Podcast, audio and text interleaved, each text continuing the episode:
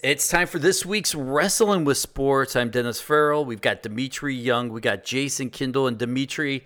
This week, I'm going to let you do the intro for our guest, which everybody probably already knows when they downloaded the episode. But Dmitri, intro. Oh, well, I mean, the last ECW World Heavyweight Champion, television champion, former NWA champion, former the first SmackDown Tag Team Champion, and currently in Impact Wrestling with the ECW champ alongside Tommy Dreamer, none other than Rhino.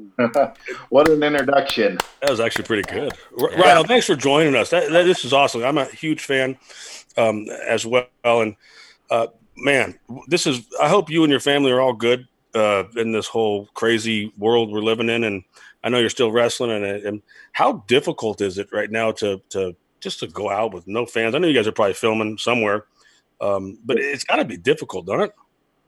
Um, yeah, it's a little difficult. But uh, I was talking with Scott D'Amore. He's uh, in charge at Impact, and uh, the the the men and women that are wrestling nowadays, I think, are um, I, I, would agree with them, are able to wrestle in front of uh, um, uh, you know, in front of not having a crowd opposed to in front of a, a, live crowd because a lot of the men and women now they're they're in the gym training all the time in the wrestling gym and you know practicing a lot more. Back in the day once you started you were on the road seven days a week uh, wrestling in front of people. So there you know that was kind of your practice in front of a live audience. So um, nowadays a lot of men and women are just so obsessed with training and perfection and not that the men and women back then weren't, but uh, so so I could kind of agree with them on that because everybody seems to if they're not on the road, they're in the gym, uh, the wrestling gym, working out someplace. So there's a so, yeah,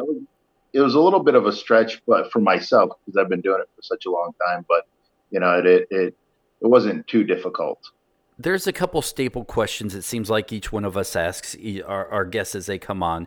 And kind of the ones I, am more curious about is now we're going into this new uh, covid kind of world. Mm-hmm. it, it, it has slowed at least killed the wrestling business for now which was probably one of the greatest years the last couple two years in wrestling history. You know these guys all have podcasts which are blowing up. You have Starrcast you have you know NWA opening up, you have AEW opening up, you have Impact turning things around. We're now, as I said, this this new COVID world. Do you think this like puts the kibosh on any momentum that the wrestling business has has garnered in the last few years, or is this business where it is now like Teflon? It'll bounce off, it'll come back where it is. Is there any worries in your mind? Um, no, not really. I think like a lot of things, it, it, it this uh, COVID um, has slowed uh, the wrestling business along with other businesses down, unfortunately. Um, but it's something that we'll have to uh, adapt to different uh, the changes as far as when we start having live audiences. And the independent scene was, I mean, on fire. And that was one of the reasons why I didn't resign with WWE is because they had to cycle their talent because they had such a large uh, talent roster. And I'm the guy that likes to still be on the road, working this and that. So with Impact, that would allow me to work the independent scenes. And it's kind of like a grassroots. You're out there meeting the fans, meet and greet, signing this, this, and this. And I think um, one of the things I wanted to do is put out a video for independent promoters and wrestling uh, promotions um, you know, if you distance your crowd, and a lot of these independent wrestling promotions are running bigger buildings that they're not filling up. So they can allow people to distance themselves, you know, take precautions, wear gloves, wear masks, and then, you know, hand sanitizers, this and that. But we have to adapt to the, the, the, the world we live in today until this thing is over and done with. But I think um, I think because people uh, they want to go to live events, they want to go to baseball games, they want to go to basketball games, they want to go to the theater, but we'll just have to. They'll want to go to the restaurants. They'll have to only fill it at a, a small capacity, so you can practice a social distancing and go and be entertained, you know, and uh, be healthy and stay safe. So I think to answer your question, I think it will bounce back, and uh, it will bounce back just as strong. So.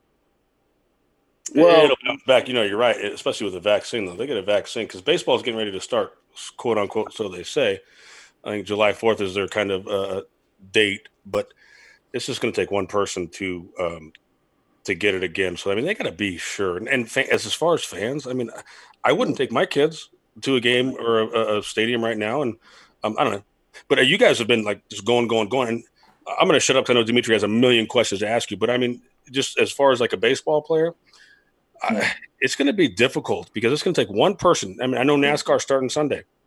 It's going to yeah. take one NASCAR driver to, to get it, and then they're going to shut everything down. So it, it's right, scary, right. scary stuff. And obviously, um, not as, as, important as sports that it is, but I mean, as far as the athlete going out there and performing, right? Yeah, yeah, and, and you bring up a great point too. You know, the the people that are out there, um, you know, the athletes or the performers. You know, um, we sometimes don't think about their health well being, even though a lot of managers of these sports teams and owners, you know, they they uh, shut down the seasons and stuff because a couple people had tested positive. Um, you know, but it, it's one of those things where you know the longer we stay in the house, the the the more um, other problems will occur, whether it's suicide. And because me personally, I can go in a room and you know of a thousand people and you know own the room, or I can be at my house for months and you know it wouldn't bother me. But there's a, there's a lot of people out there struggling right. with anxieties and stuff. Without and I just read, yeah, I just read something in the paper, you know, with breast cancer awareness over a three month period. Um, there's early detection of cancer, um, you know, in people, 800,000 cases in three months. So a lot of these, uh, you know, so it's very unfortunate. Cancer's uh, stricken all of us. So we have to, we, you know, because a lot of uh, hospitals they didn't want to be overwhelmed. Plus, they didn't want people going in there and getting sick and spreading it. So, um, you know, I think as if we come together and come up with plans where people can get screened and you know only certain hospitals treat COVID patients. That's something we have to look at because the last thing we want to do is you know go without treating cancer. Um, you know, earlier the better. My brother, once he was diagnosed, he passed away two and a half months later, and uh, you know, so cancer works fast.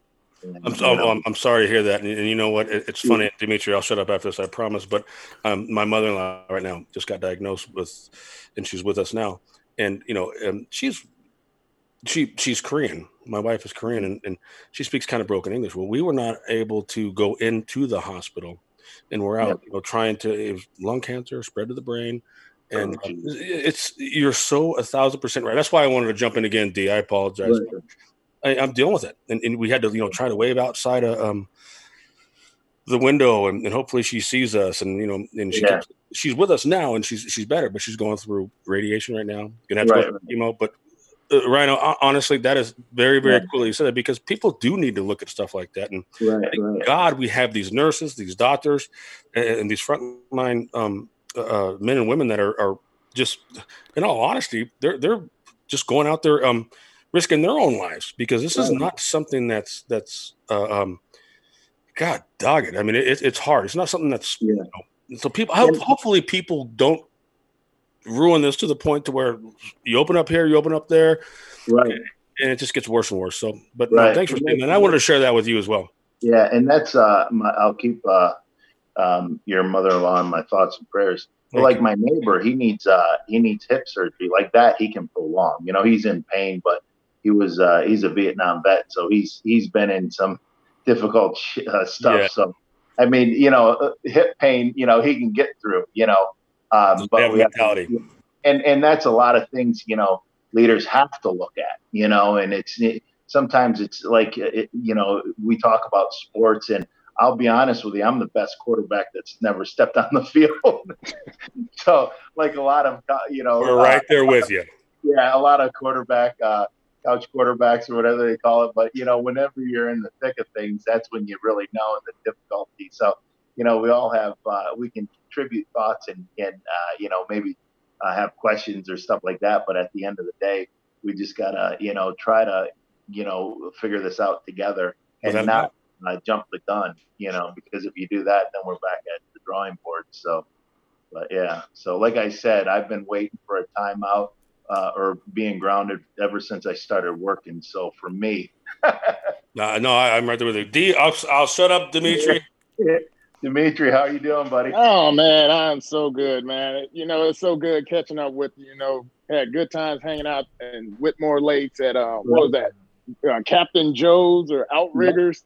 Yeah. And um, you know, you know, I was in awe. You know, being around you, being a, a successful wrestler that, that's a known wrestler, and I'm a big wrestling fan, as you know, and I kept up with you ever since, and seeing you all over the place, man. It's just like you, you're in you you did um, TNA, then you were in ROH. You bounced around in the Indies. You went back to WWE, and now you're in Impact. And uh, we had a draft a few weeks ago, Uh huh. and and you was my second to last pick because I needed a locker room leader with all the people that I drafted because of you know when I see you, that's what I see now, and I don't see you as a heel anymore. So my question, and I never asked you this, was you wear a singlet. Where did the singlet come from, and where did the name Rhino come from? Well, I give the, the the name Rhino. I give a couple people take credit for. it. I give D'Lo Brown the credit. Um, we are in uh, we were wrestling for a promoter. He actually booked me my second match, Malcolm Monroe, the first person ever booked me in the U.S. And uh, he ran shows out of Detroit. XICW. Yes, yeah. Uh, well, that's his son, DBA. okay. um, Malcolm Monroe Sr. And uh, great guy. I mean, one of the best guys I've ever met. And what a what a true uh, what a true gentleman too. But uh, anyways, uh, we are in a the GI forum and the power went out. But we got a generator and we got some uh, tree lights, you know, so we were able to run the wrestling show. And all of a sudden, the locker room had no windows, and it's dark outside now. And I hear this voice, right, or Terry, Terry. I'm like, yeah. He goes, it's D'Lo. I go, hey man, what's up? Like you could not see, you know, like a foot in front of your face, right? So, anyways, uh, he uh, he goes, hey man, you ever thought about using uh, the name Rhino?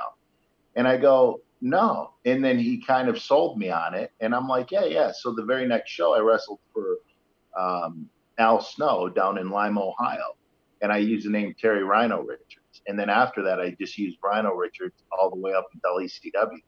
And they uh, they weren't going to use Terry Richard or Rhino Richards because Stevie Richards, and he had just left. So they came up to me, and I was looking to uh, drop Richards anyway. So he, they came up to me. They go, "What's your name?" The ring announcer, and that's how it happened. I go, "Rhino." He goes, "Okay, you're up second. What's your weight?" That's awesome. 295, yeah. So the singlet, I always uh And and real quick, I want to say that we we made a trade, and I still have the singlet. I still Oh. have it hung up, but it's it's now moved from Fort Lauderdale, Florida, to Houston, Texas, where my fiance lives. I'm still in Southern California. oh okay okay yeah I actually have your jersey. It's in storage. I uh I just redid the house, so I've got to go grab some stuff out of storage, and it's going right here in the office. So yeah, I framed that up and everything. That's Yeah. awesome. Yeah, it's and it's a game worn jersey too. So He won't even Uh, give me right. one. What's that? He won't even give me one. No, no, Hey, not, hey, you just notice how he just asked, and listen how he asked. Exactly. Asking like, eh, I didn't get one. Eh, Well, I I- got nipple in my mouth. Eh. Cups. exactly. Hey, Cups. Rhino, I'm going to tell you what. You know, you know what's more impressive to me right now than anything is just how well you handle yourself. And this is, I guess, for fans more than anything. Is like when you see someone. I mean, you, dude, you're you're a badass. You go and you beat the crap out of your everybody, and then yourself, your body. But dude, what a good dude. I mean, I've met um, certain wrestlers, but I can just tell you're well spoken. You're you got it. You got it down. And um, I'm going to tell you what. I, I I'm very very impressed right now. The only wrestling question I have for you, and then I'll shut up again. I'll try. See, I can't even shut You up. Can't. I'm sorry. But um, so okay, so when I don't know how many years ago it was, but when you came back to WWE and the Wyatts were, and I asked Tommy Dreamer this the other day because it's just I, I got goosebumps and I was like so fired up. How awesome was it? Like when your music hit, this is the same thing I, I asked Tommy, and I go, when your music hit and when you came back to uh, uh NXT. with, with the hard, well, hard, uh, the not the Hardy Boys, um, Dudley Boys. When you came back, was that like a? Do you still get that rush? Do you still get that? Because when you came out, I'm like, oh my god, this is unbelievable. Well, I'll, I'll tell you. We'll back up a year before um, when they brought me into NXT, and being on the main Right. roster with all the pay per view and all that stuff, that was a great rush. And uh, I think we were in Baltimore the first night, and then uh, you know what was another rush is it was in 2018, and it was the first Royal Rumble appearance in I want to say uh, since 2004. So I came out against Rusev, and the crowd was so intense. And we're in Philly, and I'll never forget. I'm just like, you know, like every time I go out there, I'm very blessed because I, I think a couple things. One, I've done a lot of independence. It's kind of like that grassroots, and people respect that out of you. They they see that you don't think you're too good to do independence. And uh, um, for actually XICW, uh, for years I was going there and wrestling for Malcolm, and I would charge him next to nothing, um, just because one I was able to see the boys, and two it was kind of where I started. His dad gave me a big break, and I always liked uh, DBA, um, so he was always great to me, and you know, and it was it was a, it was family. So I think just not thinking that you're too good to do the independent shows um, for all those years and and being around for so long, um, I think people really appreciate that because everybody knows what it's like to go through that daily grind, whether it's life, whether it's work, whether it's you know, all of our jobs have good things about it and bad things about it. So, but I'll never forget when I first went back to uh, this was in 2015. And it was great because Mark Carrano called me up and he's like, Hey, we want to bring you down for NXT are you busy on Wednesday? Are you booked? And I go, well, let me check my schedule. Usually nobody's running wrestling on Wednesday. Smart, though, smart. I had to big time them, right? I go, let me check my schedule. I'll Uh-huh. call you back tomorrow. It's kind of like that girl wanting to go on a date with you. Uh. Hey, let me see if I'm busy. You know damn well you're not busy. So yeah. so I go, hey, uh, I go, uh, I'm open next Wednesday, and it happened so fast. And they go, okay, we'll call you back, um, and then uh, tomorrow we'll schedule the flight and all that stuff. And so they got me down there, and I'm, I, I'll never forget, you know, going out there. I knew I would perform well, um, but I was, I was wondering how the crowd would react. And I mean, they were, they gave me a holy shit chant. I don't know if I can say it You on can. there, but uh, No, Yes. absolutely. okay, You can okay. use every curse word at least Oh, twice. there you go. so, you know, in that moment was such an emotional moment for me on the inside, not where I wanted to tear up or anything. It was all those days of the long drives, of the independent shows, of, you know, uh, you know, you, the some promoters, uh, usually all the promoters, uh, you know, treated me well. Um, you know, the mishaps, the, you know, all those things, you know, it's just like, wow, this is something I worked towards and you know and the the recognition i got from the fans you know was just like it was really really intense and and they said it was one of the the greatest and i was only supposed to go down for one uh, one weekend and then they brought me back and they kept bringing me back for almost a year so and then That I did awesome. pay-per-view. yeah and then they signed me to a uh, legends deal and then they um here's actually here's a true story and hopefully a lot of fans um will learn something out of it. And it's more or less never, never say never, never give up. In 2013, Hunter, Hunter seen the potential in me. He's always seen the potential. He uh, goes to Vince and he goes, "Hey Vince, what about Rhino?" And he goes, "I like him, but I I think he's a good performer. I like him as a person, but he'll never have a position here in WWE, right?" And this isn't to get mad at Vince. It's just what he's seen, right? It's business. so, what's that? It's it's just business. Right, right. He said Terry will never have a job here in WWE. And uh, so, and Hunter said to Terry Taylor to tell me, you know, it's not a fight that he could win. So after, and and Hunter actually told me this um, right after I, I I started in NXT. He goes, right when I didn't have to run everything through Vince because Vince likes everything ran through him, whether it's a control thing or if it doesn't work, he can't blame anybody but himself because he greenlighted. So, anyways, once uh, Hunter was able to, you know, make calls and not run everything through Vince with NXT, he brought me down, and it worked so well. So, fast forward a year when they did the brand split in 2016, Vince asked for all the names that have ever worked for him, and I was one of five that Vince handpicked. So, Hmm. three years earlier, Nice. saying I would never have a spot, and and the point I'm trying to make is, you know, when you get news like that, you know, because that's your goal is to eventually go back there you know, it's a little crushing. But if you stay true to your goal and you you have that, you know, that point you want to get to, um, you know, a compass will tell you due north, but it won't tell you the swamps, the hills, the valleys in the way.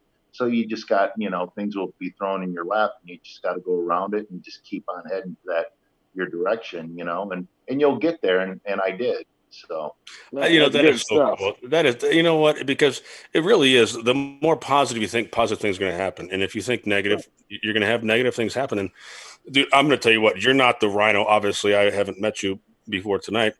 Um, but dude, you're the rhino that just goes out and beat.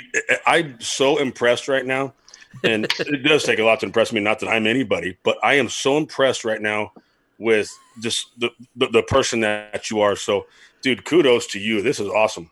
You want to hear something funny with Mother's Day that just passed? I don't know if any of you have seen that. Uh, it was Mother's Day uh, 20 years ago. I wrestled Sandman, and his wife, uh, I pile drove her off the ring apron through the table. yeah, Mother's Day. yeah, Mother's Day. Beautiful. happy, happy, happy Mother's Day. And uh, you know, I was just I was looking at that. My buddy sends it to his mom every single year. That, that is awesome. like an inside joke. And I and I told him, he told me this like three years ago, and I go, why would you do that, right? He goes, it's just kind of an inside thing, and she pops off of it, you know, and that's it, right?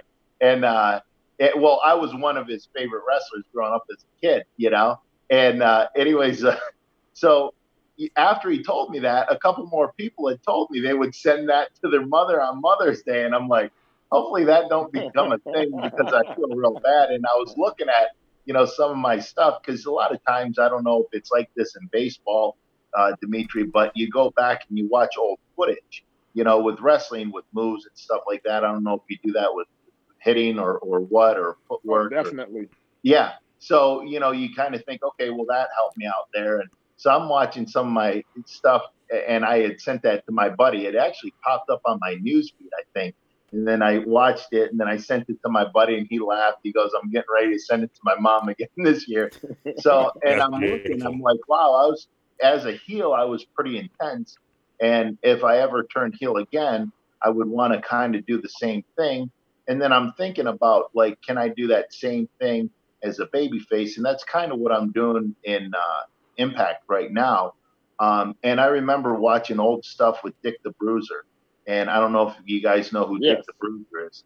And he um, he said he didn't change, society changed. So he became a baby face, mm. but in an interview he did, and uh, you know because back then they were really secretive about the profession. So he was a baby face, but he kind of wanted to, you know, make it seem like his character never changed from when he was a heel, and that's when he got over as a heel. So, um, you know, and, and it's good to watch old stuff and new stuff and make it your own. And what was old can be new again. Can you talk a little bit about the first time you met Dmitri Young? Because every time we get on and we start talking wrestling, he always breaks out a cool Rhino story, or he, you know, talks about how you're one of his favorite wrestlers. Which, by the way, you're also one of mine. I wouldn't keep bugging you all the time. Uh, bottom line is, you're my favorite wrestler of all time right now. You're welcome. And, Thank and you, man. After the show as well. Hey, Jason's known for saying that, Rhino. All the time. No, no, no, no, no, no. Michael Elgin. Best interview we have had ever, without a He's doubt. Like because you know what, the dude's real. He is real. I'm a front runner. Oh, without a doubt, I'm a front runner. But I mean, you're talking about I'm a total front runner. runner oh, I'm a front he is runner too. As real, Tommy was real too, but this dude is real, and I love it. I'm used to seeing him just like ah, ah, and I, I, tell you what, I love it. I love it. That's what happened when I met him. I was expecting to get gored. Right. Right. I was actually down in Florida when we first met, down at uh, Impact Wrestling, and uh, I'll, never forget. This was, I think, in 2007, and uh, like I was blown away. You know, I'm like, wow, Dmitri Young, right? He knows who I am, and I'm always like that. Whenever some a baseball player or or an actor or something uh, they'll come up to me and you know i'm like wow they know who i am right so and then um, we had a, a, mutual friend dave bailey and he uh, um, he introduced i think he came up to me and he's like hey dmitri young uh, blah, blah blah and i'm like oh shit you know i think you guys came together and then uh, we just became friends out of there and then every time dmitri would stay in town or or uh, whatever we'd meet up and we'd go out to whitmore lake and there was, you know, that the food out there was great. And oh yeah, so, Captain uh, Joe's.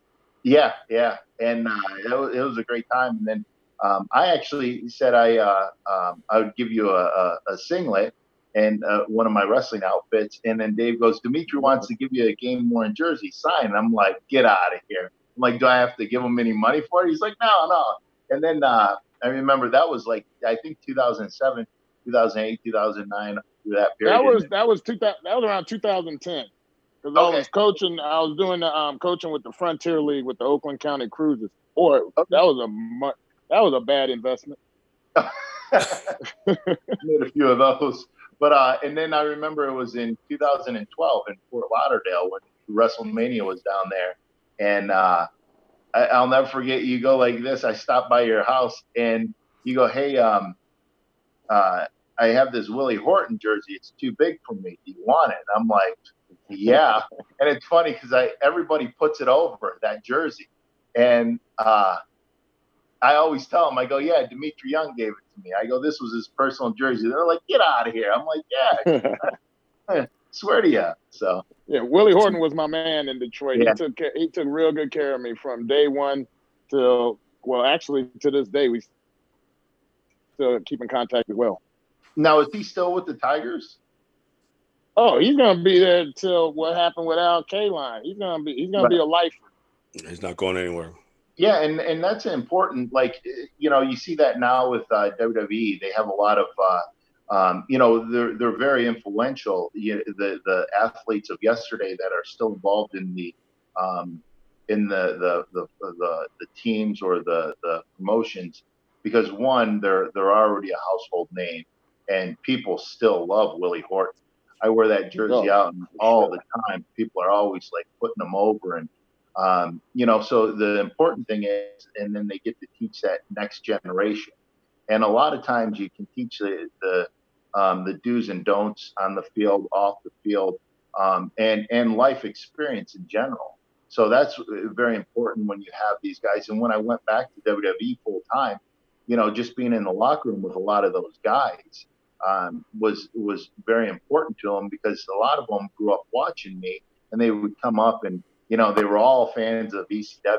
So, you know, it's like some of them would tell me and laugh and joke. They're like, I'm kind of disappointed that you're not coming in here throwing stuff around, cussing at us, and wanting to punch us in the face and gore us. so, you know, that, that, that I, you know I, I'm I'm, listen, I'm listening to this, and Jason and I talk about this all the time about how you go from being a rookie and you have the veterans you look up to, and you try and and emulate them and things like that. And then when you become the veteran, and all of a sudden it's like now I'm kind of, you know, like you said, people are looking up to you, not seeing chairs. It's like you had that credibility where you have, you're that locker room leader. And that's basically what I'm getting at is how does it feel to be that locker room leader? Because I feel like when you went to Impact, since they have a whole bunch of young talent there, and you being who you are, and and I see you getting um, putting people over as well.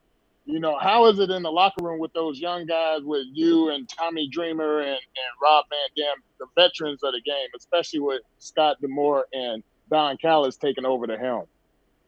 Um, it's great because you know I, am I'm, I'm I'm better with a, a smaller um, I, I, I think a smaller audience as far as the locker room. You know, like in WWE, I would go and personally, you know, talk to people on the side. I wouldn't stand up on a chair and go, you know, be that head coach, you know. Um, but I would I would point things out to, to to guys and girls, or if I see someone starting to, you know, go off the the path, I would, you know, personally go talk to them. And they all knew they can come and talk to me. I wouldn't judge and I wouldn't stooge them off to the office because once you break that trust with the the, the guys and girls in the locker room, you know you're never going to get it back. So, um, and I would help them, you know, like certain things you'd have to do, go and wait and talk to Vince. Um, you know, if you're having problems, uh, you know, here or there, go and talk to this person or go talk to that person. This is what I would do. You figure it out, you know, if you need any more help, but you've got to be the one to ultimately make that decision. With Impact, that it's a smaller locker room, you know, you're more in contact with everybody. Raw and SmackDown, you were in different locker rooms and different shows and all that. So it was a little more difficult to form that personal uh, relationship with everybody. But in Impact, you, you know, it's a lot easier.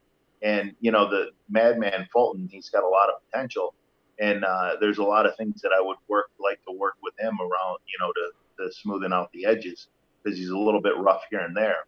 And uh, you know, the only sad thing about Impact, they're not doing um, live events, so it's harder to work with guys in the ring. And that was one of the things uh, Triple H wanted me to come back um, and brought me back so I could work with some of these guys in the ring that were around, you know, because I mean, I was in the ear of Ric Flair. I mean, I've been put in the I've, I've had the figure four put on me by Ric Flair, so I'll never forget. I'm in the middle of the ring, marking out, going, Ric Flair's got me in the figure four. the coolest thing in the world, I bet. Oh man! Uh, like my buddy literally called me up, and he's like, he didn't even wait till the next day. He's like, put you in the figure four. I'm like, I know, isn't that cool? Isn't that cool? That, that's so. That is actually so neat. But I mean, it's the resume. You have been there, done that. You have beaten the crap out of yourself and everybody else. But I will say this, just from playing the baseball thing, the resume counts for so much. And the younger kids, the next generation, they don't. They need somebody to kind of lead them. I, we were young and dumb at 21, and, and, and Dmitri and I were in the big leagues, and you were wrestling somewhere, and and yeah, everybody's going to say dumb things and everybody's going to do dumb things, but there's always if there is that one guy that can just kind of help out. And when you said take him aside and do it, you know, one on one, that was the best thing that I ever did when when I got to be an older player was take these kids like one on one because you don't want to embarrass them. You're not going to learn if you do it in front of like you said, standing on a chair or something like that. But you want to take them.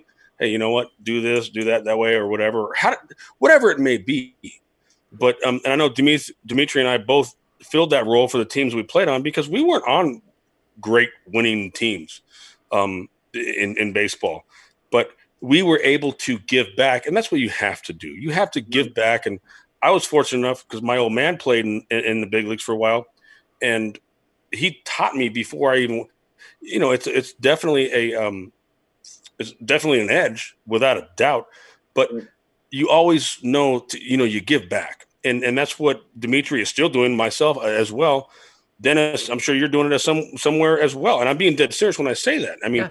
you always try to give back because that next generation is, is so important. And you know good for you once again for doing that because they need it. They need it from someone who has been there and done that. Right right. And that's like you know the importance of like al kaline and willie horton. It's you know it, it's important to have them around. Yep. And you know, guys like uh, you guys, myself, it's you know, and we've made mistakes, and we don't want to see other people make the same mistakes. You know, sometimes it's you know, like I said, on the field or off the field, and you know, as long as you learn and you can help them it, you, you, can you know my my mission is to find the next rock the next stone cold the next john cena you know um, you know, the next Lita and and whatever I can do to help, you know, and I want nothing in return because, you know, the people before us paved the way, you know, and then we're kind of paving the way to the next generation and then they're going to pave the way. So we need to kind of help them out just to, you know, whether it's whatever uh, sports or, or business it's in, because you want to see it as, you know, whether it's baseball that's doing really well or wrestling that's doing really well or football, you know everybody involved really uh, you know it helps out everybody and it helps out the fans too because you know we're we're dealing with you know sometimes we take things for granted. You know every april rolls around you know and baseball is always there.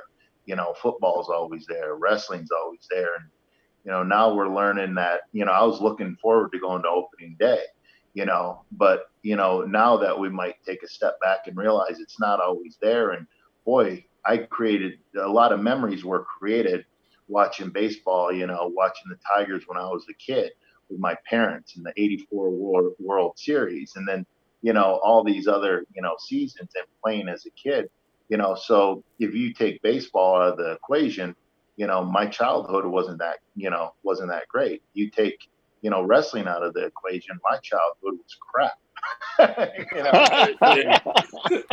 so, so you know, we have to remember, you know, these things that we enjoy in life. We got to make sure we pass it on, and and that families can create memories because I'll never forget. I was in Southern Indiana, and this seven-year-old girl comes up with her father, and I'm doing a signing before the show, and and uh, she starts rattling off stuff I did in ECW, and you know it was because of the network.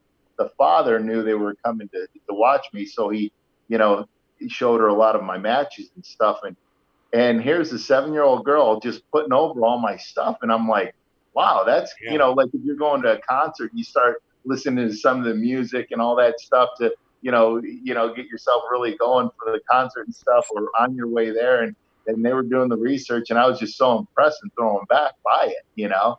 And uh and that was I think in 2014 but no it was it was really cool because you know and that's another thing that I enjoy about wrestling and being blessed to wrestle so long is because it's a generational thing and you know, uh, especially with the network and YouTube and all the other sources where you can stream it to the fans. Um, but parents can watch their, uh, um, you know, take their kids to go watch me wrestle. And, you know, a lot of them watched me when I was in ECW. Now they have kids of their own and they're bringing their kids and they're, they're enjoying and they're, they're having a bond and I'm that bond, you know? So it's like, so cool. I, yeah, I get that a lot. So, that's another reason why I try not to change my look so much. Because let's face it, when I was a kid, I didn't want Hulk Hogan to get older.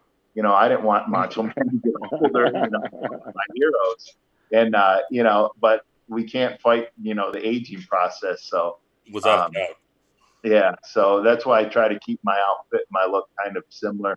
And you know, it can be a double-edged sword because if you don't uh, um, advance and, and make changes, you know, it can hold you back. But you know, I like that connection because I want the the the parents to go and watch me wrestle and see the the kids, you know, just light up when they get to you know see and they have that connection. So. I have a million fanboy questions, and I'm going to kind of pick and choose them as we go and sprinkle them in throughout uh, all the great nuggets here. But the one I, I really kind of on top of my mind right now is, and I ask this kind of tongue in cheek because I was a TNA, TNA fan. I love PD as one of my best friends in the whole wide world. Bragger. Yeah, I know, right? Oh, well, come on. I would. I'll trade you PD for Rhino. no, wow! Look how look, look how you just threw PD under the bus like he's second rate. I will. Come on, listen. You don't have a Canadian friend. I think it's time, Dmitri, that you diversify I, I, your I friends. Have, I got Rhino. I, am just going to take him from whoever has him. Listen, Rhino. Oh, by Rhino the end of this podcast, me, you got Dave Chris. You can have him. By by yeah. the end of this podcast, Rhino is going to be my best friend. I'm going to trade you for him. I'm going to put together a package of people I know for for Rhino. But you have a whole team for Rhino. but I feel very loved here. You, you you should, but you know, uh, you were in TNA during the kind of the rough years, as a polite way to put it, and now that they they're kind of resurging the TNA name and impact, does that kind of give you a little like uh, wrestling PTSD? Do you shake it off? Is it kind of nothing to you? Are you a little nostalgic and kind of excited for it? Um, you know, I, I like the direction where it's going. You know, they're they're they're they're trying to get a little uh, a little edginess to them. Um, you know, I enjoyed my time with them before. I I, I think the uh, Carter family, um, you know, really put their heart and soul into it. Were there a lot of mistakes made? Yeah, I'm sure, but who am I to judge? Um, you know, but every time every wrestler went out there, um, you know, they went out there and they tried to hit a home run. Um, I don't, I don't think anybody purposely tried to sabotage it. Um, you know, like it, any wrestling fan will agree. You know, sometimes we just sit back, scratch our head, and and go, "What are they thinking?" You know. So um, there were some really difficult years after I had left. Um, you know, so so a lot of guys and girls went through a, a rough time too. But um, I was never their big money contract anyway, so um, so it wasn't like I was just there absorbing money and you know giving my middle finger to everybody else in the locker room. Um, you know, we are all in it together. But uh, being there with Scott was one of the guys that trained me, and I like his direction and his ideas. I like Don Callis because I I traveled with Don back in ECW, and uh, he's very smart to the business. I like Dreamer, his direction. Um, Dreamer has a lot to say, and Dreamer really helps out a lot of guys and girls and he's definitely a leader. uh, Van Dam is Van Dam, you know, twenty four seven. That's that's literally him, and I actually like his new character. You know, with the girls. Oh, it's awesome. So I think he I think he got us kicked off of uh, uh, uh, uh, YouTube or something Yes. for one of the. That was a good. That was a good segment. yeah, that was a real good segment. And uh, I guess they're really both his girlfriends, from what I hear. I don't. His girlfriend and his girlfriend's girlfriend. Right, right. Bless his heart. Yeah, living large. Good, good for him. Right, because that could work out, you know, bad. But you know, one girl You- sometimes is difficult to deal with. You got Oh. you're pulling your hair out. Well, separate separate rooms. Like I'm, I'm assuming. right, right. I don't know, Hey, hey, hey, Ro- well. Hey Rhino, I wanted to get back to what what makes you so much of somebody that people look up to is when you got back on the main roster and you teamed up with Heath Slater Yeah. and wind up. I mean, that was so entertaining. That I was mean, money. were Like two opposite ends of a magnet, and Yeah. y'all wind up gelling together. It was like he wound up getting the best out of you, and you got the best out of them, and y'all, you know, wind up beating the Usos for the SmackDown Tag Team belts. I mean, that was a- an incredible run. Just tell me a little bit about it, please. you know, it was funny how they put us together. I, I don't think there was any great plans, and uh, Vince wanted uh, um, Vince seen Heath in a tag team, and I just came back, and they're like, okay, well, you know, and we started a little bit, you know, like I, I, I think I worked him or something, um, and then you know, because he needed the job, and then um, and then we just one promo. Uh, he was with Arn Anderson, which I love Arn, and uh, anyways. Uh, you know, he asked Arn to be a tag team for the tag team tournament, and then I said I would do it, and then it just ended up working. Better- Yeah, better. And I don't think they had any plans on, uh, you know, um, us even making it to the the the finals, but people just loved it. And then we did Brilliant. this. We did this thing in a trailer with his wife Beulah and uh, like, and it was just so funny. And uh, you know, and I'm making these cracker things, and and everybody started. I was it was funny. It was right after that.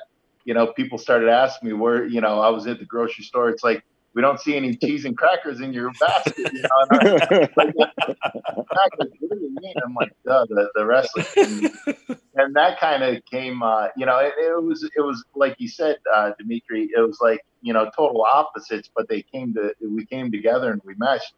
But the real entertaining part was when we started traveling together. Yeah, Uh-oh. and he Heath Slater is funnier in person on the road than he is, you know, Right? On camera. and he's funny on TV. Yeah, exactly. Oh, yeah. We uh, it was it was funny because we used to, uh, and we roomed together too. And the funny thing about it is, is uh, you know, like I have little quirks, right? I'm that guy that makes the bed even though I'm in a hotel room. You know, I'm that guy because I, I always say start your day with discipline. You'll be more disciplined throughout the day. So, you know, so anyways, uh, you know, and Slater's just like, why do you do these things? It's like, listen, I've been doing it for years. Don't try and change me. We're like a married couple. That is hilarious. I'll never forget one time he uh he had to run into a store and we had just landed. We were gonna go work out. He ran in, I think, to grab an energy drink or something. And I backed up and I'm I'm watching traffic and I'm timing this light. So right when he was getting in the car, he shuts the door and I already had it in drive. I just gunned it and literally and he's sliding all around. He didn't know what the heck was happening. and the road turned red because I was making sure no cars were coming. And I literally hit the brakes. He goes forward, hits the deck. Oh. He thought my foot stuck in the accelerator, right? And he thought we were going to hit the tree, but I, I, I cut the wheel and it was, oh my God, it was funny. As, he just started Those laughing. are the absolute little things that happen when you're doing something and like a, that you just like you want to tell somebody. You want it, and you're like, uh, we, we trust me, Dmitri and myself, we get it. I'm sure Dennis, but there are so many dumb little stupid things that happen throughout That's why there's baseball kangaroo court, Jason. Ex- exactly. Oh, exactly. That's exactly what it is. Yeah. It's so We funny. the locker room. You know, here's another funny one, right? Slater would never want to pull over to go to the bathroom, right? So you just grab a cup or a, a, a well, usually a bottle, right? I don't think he would mind me telling this story. So, so he uh he has like a baby bladder, right? So like sometimes after the show, I would drive and like he'll have a couple drinks, right? Nothing major. If we stop and you know he'll have a couple beers or whatever. So he's really got to go, right? So, so anyways, uh, he he would always kind of like lean against the back seat with his back facing me, and then you know. And then sometimes I would speed up and then blow up right next to it. What's that? Is we know exactly what you're talking about. Wow. He's like, "Will you move? Will you move?" I'm like, "What? What?" And then one time he leans up like that. And he's kind of like a board. He straightens out and he's pressing against the back seat with his shoulder. And all of a sudden, I take my hand and I lean over and I put it under one of his butt cheeks. And I'm I go, "What? I'm trying to help you out and hold you up." He's like, "I can't see now. You're just." I- so, that is classic. yeah. That is beautiful. right, right. So it's funny because we travel with some other guys like uh, um, uh, Hennig, uh, and then um, Joe Hennig, and then they would always get on them. They're like, "Man, you pee a lot." It's you know, I'm not gonna lie. I have that. I have the Heath uh, Slater bladder. I, I, was you not a- suffer from baby bladderitis? I Yeah. have baby. I yes, I a thousand percent do. So I know how Heath feels. When you gotta go, you gotta go. And if someone's That's jerking, jerking that car back and forth, you know, that's not good. Dirty There's- pull. That is not good. Wow. one time uh, um, Ascension um, Connor from Ascension. You guys know who he is? Yes. Mhm. Oh, absolutely. So him and Slater, were, they were traveling and they were going in to eat someplace, and uh, they they literally Heath said something, and Connor was gonna you know go to the bathroom in a bottle real quick, right? So he said something, and he just started laughing, and all of a sudden it just started going. Oh. and I'm like, "Are you serious?" He's like, "Yeah." And I had for to a Connor. Uh huh. And Connor's like, yeah. So they had to go to the hotel and he showered and changed. I think they might have just went and grabbed something. You know, That's classic. Oh. Yeah. Wow. Yeah, Slater's really funny. He's a he's a good good good dude and really funny, and he's very talented too. You know, yeah, a is he doing all of- now? Because I know that you know the Oh, whole. yeah. Yeah, um, he's doing great. He's doing a couple interviews. I'll pass on his number, but he's really funny to deal with. And no, I'm just talking another- about as a person because I love wait him. But a I mean, yeah, second. I, I wait a love it. second. Oh, yeah. Wait, wait, That's a good idea. He should pass on the number. Well, no, We're- I'm, I'm just, I, dude. Uh, listen, I, Does he really have kids? He got kids for real? Yeah, he's got two. He doesn't have. Uh, I think he had eight nine. All right, Rhino, Rhino, Rhino, you see where this is at. Like, Dennis is going like, oh yeah, put him on the show, put him on. Dmitri and I are like, dude, we just want to hear some funny stories. You don't have to be Right, on the right. show or not. We can care less. We're just Right, hanging right. out. The, to listen to you right now is like the coolest thing in the world. Dude, you know what's cruise funny control. is you know a lot of uh, like um, you know when guys are traveling on the road we have a lot of the same stories you know a lot of the shenanigans and stuff we Mhm. do with each other whether it's wrestling or baseball or you know and uh, you know and, and and and it's really good because it, it is like a family you know and i'm sure Yes. sometimes you get on each other's nerves but at the end of the day you guys love each other because it's a family and the closer the family is i think it, it and i've seen this in locker rooms the closer the family um, is the the the better uh, you perform. I think as a A thousand percent. yeah, Uh, one thousand percent, and Yeah. you know you're always going to have the, the one or two or whatever three people that you know. All right. But when you cross, I'm just talking baseball wise. When you cross between lines, it's all right. Let's go. Your family. That doesn't mean you have to go out with them here or there. There- But there are some funny stories that I know for a fact that Dmitri and I could tell you as well. That that just like you just told us, and I, I it's just it's very very similar. And Dmitri actually said this the other day to um, Tommy, and he goes, "It's amazing how." very similar it sounds from the wrestling locker room to a major league baseball clubhouse because it is very very similar right, right. And uh, you know, and, and the cool thing about it is, is um, you know, you see that in that, uh, like the the smaller, you know. Here's another thing, um, guys like Dreamer. You mentioned Dreamer. Dreamer is one of those guys where I learned that going pulling someone off to the side and talking to him. When I was in ECW, everybody went to Dreamer for guidance. You know, whether they, they missed a paycheck and something like that, they would always go. Dreamer was a go-to guy, and even in WWE when he was in the office, it, you know, he would literally tell you exactly. He wouldn't sugarcoat anything. He would tell you in a nice way, but you know, he would let you know exactly. He wouldn't, you know, he wouldn't try to steer you in the right direction. So you always knew where you stood, especially when it came from Dreamer. And uh, whether they were close with Dreamer or not, everybody knew Dreamer. And you know, seeing that when I just started, I'm like, okay, that's someone I want to be when I get the the experience and the knowledge and stuff like that because I want that person that someone can trust to, to come and talk to me, you know. And so th- that I have to definitely give credit to Dreamer.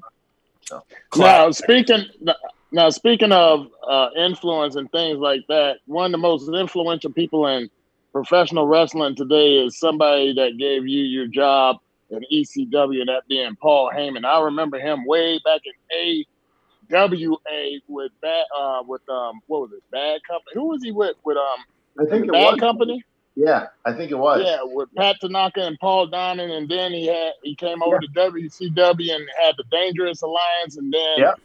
he went off to ECW. I mean, I'm very impressed. I like everything that he does. I'm like, I'm I must be a Paul Heyman fan because I love everything that he does. And what kind of influence was he to you? Oh, he was great. I learned so much off of him. And uh, you know, I'll never forget. He hired me in Detroit because they were doing a, a, loop in Michigan, and we went to Grand Rapids. I worked out in the ring. He saw me work out, and uh, he liked, um, you know, he liked what he saw. Then uh, there were a lot of people working out in the ring before the show. Then Lansing, there were no workouts before the show. And then in Detroit, I was the only one, um, myself, and there was another guy, I forget his name, that worked out. And Paul and Taz were sitting right there. And Paul goes, you know, he, he, he, you know, after that, he, he calls me over. He's like, Hey, how old are you? And I go, I'm 23. I just turned 23. And he goes, Wow. He goes, How tall are you? I go, six foot. And Taz was right there too. And Taz really put me over. And Paul goes, Stick around. I want to talk to you after the show. So three o'clock in the morning, because after the show, they did promos. And then after that, he goes, Hey, uh, you want a job? And I'm like, Yeah, I would love a job. And uh, you know, and I'm thinking to myself, I didn't stick around till three o'clock in the morning just to say, no. he goes, "What's your wrestling name?" I go, "Terry Richards." He goes, "Ah, we already had a Richards. We'll come up with a different name, right?" And like I told you earlier. And then uh, a few weeks later in Pittsburgh, I think six weeks later, they go, "What's your name?" I go, "Rhino." They go, "Okay," the the ring announcer.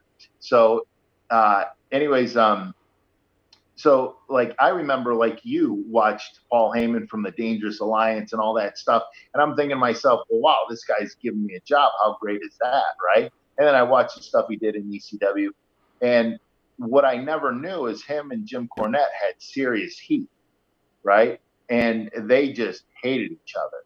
Um, you know, and I don't know what it stemmed from. I don't know if it was just creative difference, whatever. But a year prior to that, Cornette tried to help me get a job in WWE, you know, WWF back then. It was in 98. So Cornette really loved me. And when I had that, uh, the when Paul was giving me the job at three o'clock in the morning after the show in Detroit, he goes, "Did you ever try to go to WCW or WWF?" I go, "Yeah." Jim Cornette got me a dark match. They really liked it. Got me a uh, um, a camp in WWF, and nothing came of it. But he really likes me, and I'll never forget. Paul Heyman looks away and he goes, huh, we agree on something. And then I found it. you know, the conversation continued and all that stuff. And, you know, start date kind of w- was mentioned. And, and then I told Pee Wee, the referee, I go, yeah, when I said something about Cornette and he really likes me and he thinks I'm so talented and he's pushing for me to get a job, um, you know, Paul goes, yeah, you know what I just said, and he goes, yeah, they hate each other. I go, I never knew that, you know, but I'm glad that I was at one thing that that gave him a connection. yeah. so these two guys they still hate each other to this day, and it was funny. And um, we are in uh, Paul Heyman, myself, and Little Guido. Uh, we were traveling in uh, Louisville, Kentucky, and Jim Cornette would run that town all the time with OVW. He was running that at the time and uh, Paul Heyman goes like this. This was in 2003. He goes, yeah, Cornette can't even uh, sell out Louisville. He's like, oh, he's terrible or something like that. and I'm like, wow, you guys, you, you guys still have me. you know. So, but anyway, that's, that's beautiful. Hey, um, my, this is be my last question, but you're from Detroit, born and raised. Was it a rush, or did it get annoying? Probably the the first time you came back to Detroit and wrestled. Was it a like? Uh, did you try like? Because I know that I when I I'm from Los Angeles, or and so when I went back to play against the Dodgers the first time, it was you know leaving tickets for everybody, this and that. And I guess the other one is is you just you're talking about going to the grocery store, just being a regular you know person, and people recognizing you this and that. And I'm assuming you get recognized a lot because yeah. you're from there, you are who you are. But uh, when you went back the first time to Detroit and wrestled, was nerves, no nerves? Was it cool? Um, it was it was fun. That you know, I, I, I was able to work in the Joe Louis Arena, and yeah, like you said, a lot of people were asking for uh, tickets and stuff, and I, I would always try to accommodate, um, you know, the people that really couldn't, uh, you know, friends or families or, or, or people that I would know that money was a little tight, so I'd always try to accommodate them first. Uh, you know, I have a small family, so you know, it was never difficult to, you know, just get a few for them. Um, you know, and they, they watched me wrestle. They're always supportive. So it's not like, oh, we don't want to go because we don't like it. You know, it was always like, hey, you know, give the tickets to someone that could really use it so they can create memories as a fan. Because growing up as a kid, you know, I, I understood what it was like to, you know, pinch every, you know, um, pinch every cent you could, you know, get the most out of every dollar. So, you know, I, I try, I would always try to accommodate those and then you know uh, um, friends that would just want to get high and then go to the restaurant. I would all have the you know that that still you know they're just like there for the beer, the smoke, yeah, uh-huh. a little bit. You know, because, so. because they, they, they know you're going to be hanging out with them out afterwards anyhow, and they can talk to you right, about it. Right, right. So they're just getting ready. Yeah, and you know, so you know, yeah, definitely, uh, it, it was never. Um, it was a little rough you know, because of the the amount. But it was always good to, you know, um, when they would hit me up, you know, and say, "Wow, my daughter had a blast, my son had a blast. Thank you so much," because they created because that's a memories they'll uh, remember for a lifetime. Oh, you know, I remember, yeah. So so it, it, that's really cool. You know, and and WWF was always in WWE. they're always um, good at uh, getting me the tickets that I needed. You know, so but uh, you know, cool. I would always do uh, PR stuff here in town and stuff, and you know, and and it, you know, it, it, always helped them out, and it helped me out too. So, but here's a dumb little stupid question because when Dmitri and I first started playing, you get six tickets. Now you have, you get taxed and everything for them, but you get six tickets. So what most people would do would would you would you would you know, hey, I'll give you say somebody who's from New York, I'll give you mine in New York. You give me yours in LA or whatever it was.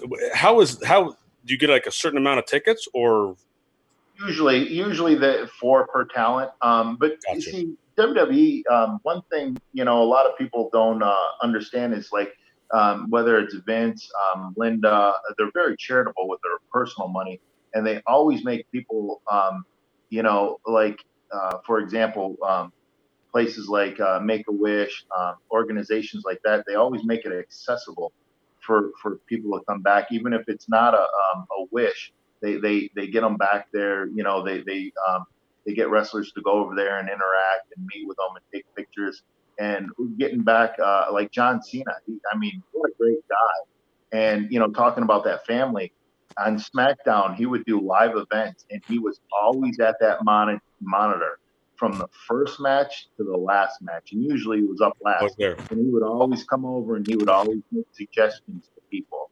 And you know, he, I mean, he could have sat out and you know his bus and you know just you know did nothing, but he was always there, and uh, he was very uh, he was very cool, you know, with everybody, you know. So and he was very helpful, and he would laugh and joke, and you know, and he always liked he, he likes being part of the, the the, the team and you know one of the guys, you know. So he, he's actually really fun. So, um, but yeah, so um, it was I, I kind of got off track there a little bit. No, yeah. I, I, I, that's trust me, I get off track every time Dmitri and he talks. Every time stuff. he talks, he gets off track. I, without a doubt. I mean, it's the ADD stuff, but that's okay because when you get off track, that's the, when the best stories come out. Right, right. Oh, but your initial thing, but yeah, usually it's four tickets, but they they would uh, you know, they they give away a lot of tickets. Just you know, a lot of towns you go to and and stuff like that. Even when business is good, they always would give a, a lot of tickets to you know to groups. Um, you know, like now they would give tickets to nurses, or when we went through the blackout um, phase in 2004 when we had that power outage. Yeah, I remember that. Uh, you know, it's funny. I was doing a charity charity golf thing, right?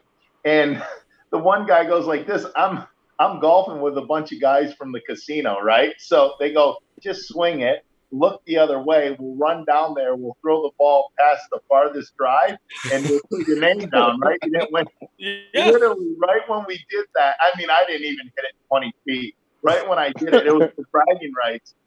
He threw it down there, and we see all these carts coming around, and people are walking talkies. We're like, were they sitting in the bushes watching us? Right? classic. That was, yeah, that was like uh, the second to last hole and then we go into the clubhouse, and then they were telling us the power was out. We're like, oh, okay, because we're starting to worry a little bit like they're going to kick us out of this charity thing.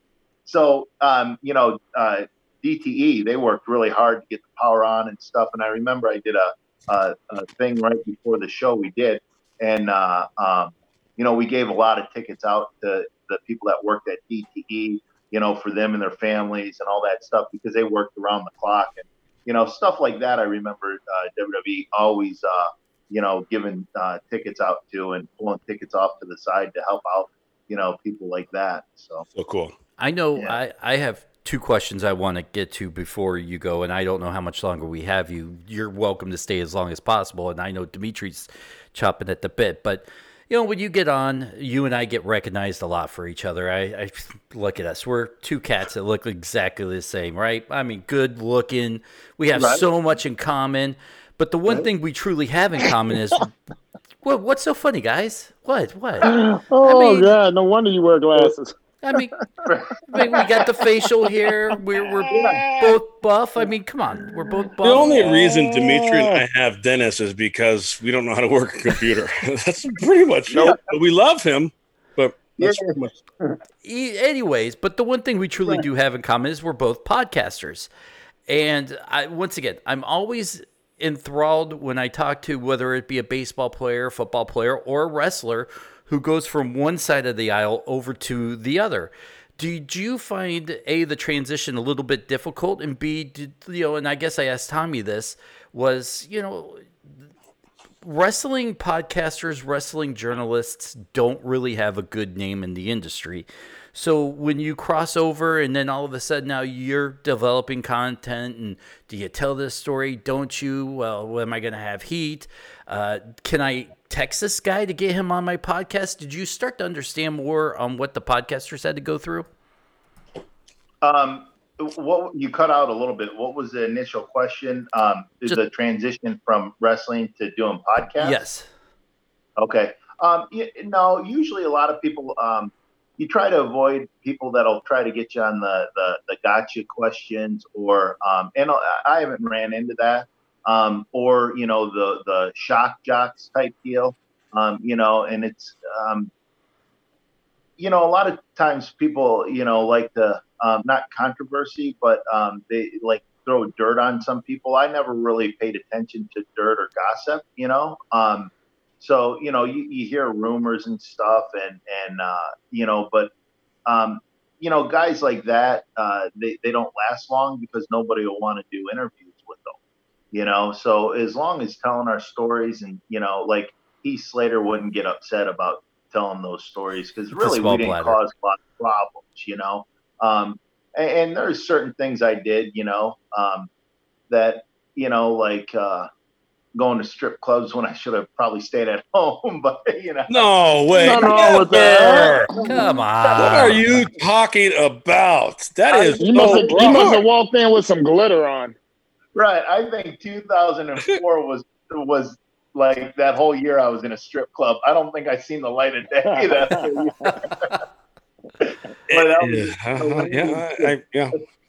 the landing strip out uh, Yep. by the Oh. airport. In Never heard of it. Yeah. No, yeah, yeah, I don't none know of- what you're talking about at all. they, they, they were big fans of yours because on a booth they had your name there. No, did they really? Oh my God! I might have sat in the, the, the Dmitri Young booth.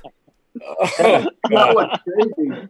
You know what's crazy? one. My my ex wife, she's from Germany, right? And over there, you know, a strip club is kind of like you know uh, a, a Denny's to them, you know. So I, same here. or used used to be. right. Well, she never cared that, you know, because she knew I didn't get dances, and, and my buddy ran the place, and um, the owner loved me, so he would never charge me for any food or anything. So my wife was so cheap with money; she would rather me go there and eat and talk to my buddy and hang out, drink for free. I'd have to tip the waitress, than to go to a place where I'd have to pay for the food, right? So, and then she came in with me one time, and she's like, "Oh, I don't feel comfortable because these women look like." I'm trying to steal their uh, like my ex-wife wasn't a dancer or anything, but you know that women competition type deal, right? So anyway, she goes, "You can go," and I'm like, "Wow, you're a great wife." And you know, like I said, it's my ex-wife. I don't know how I screwed that one up, but We've all Oh, been there. hey, We've all me, been there. Stuff like But that. you already happens. mentioned how that may have happened. It, it happens like that. It does. I mean, you're talking to three that have. All The- of us are Yes. divorcees. At least oh, that's two twice for some of us. I look. Uh-huh. I'm gonna knock my last question out, Dmitri, and then he's all yours. You can you can reminisce until the cows come oh, home. oh, oh, no, I only I only have one one more question, and and and it was the one that you stole last week, and I'm gonna take it now. Okay, now can, can, can, I can I give a, a timeout? Not a timeout, but um, I just spilt something all over my computer, and I'm getting ready to blow up. And you can keep this on. So uh, if I leave Rhino, I apologize just for like five seconds. I got to clean this up beer there's all like over his some noise in my ear right now, and it's boom. So I'm not doing. I don't want to be disrespectful because I'm so like just. But I'm getting ready to blow up. all right, all right, get the mop. talk to you later. So, so b- All right, no, no. I'm not no, gonna steal I'm your gonna- question. I'm- It is not your no. question. I'm gonna ask this because I want you to be the last one, so you can segue into part, you know, the second phase of our our interview. The strip stuff. club stuff, right? No, no, no, no. I don't go there. anymore. I've never been. all right, mine, mine is all about what's going on right now with Impact Wrestling, with Moose bringing back the TNA World Heavyweight Belt, and you being in the number one contenders um, tournament. Are, are, are you are you what what what's going on with the T? Are they trying to make that like a dual belt, like how WWE has the SmackDown and Raw? Because I, I'm kind of digging what's going on there. How you have two sides, you have the TNA, and we know how that history is, is up and down, and Impact with Don Callis and Scott D'Amore bringing it back to. You know, it's a that's very enjoyable. I love watching on Tuesday night, especially with an empty arena. So, where's the TNA World Championship tie-in? Well, I, I think uh, I think it's definitely interesting. I don't know exactly where or what um, uh, how it will play out, but I think um, um, you know I, actually one of the one of the joys that I've had uh, since I've been back with Impact is working with Moose. Um, he's so talented, and his outfits I'm just amazed Love 'em. every Yeah. Yeah, I just got a He's um, I just got a thing. I have five percent left on my uh, um, battery left.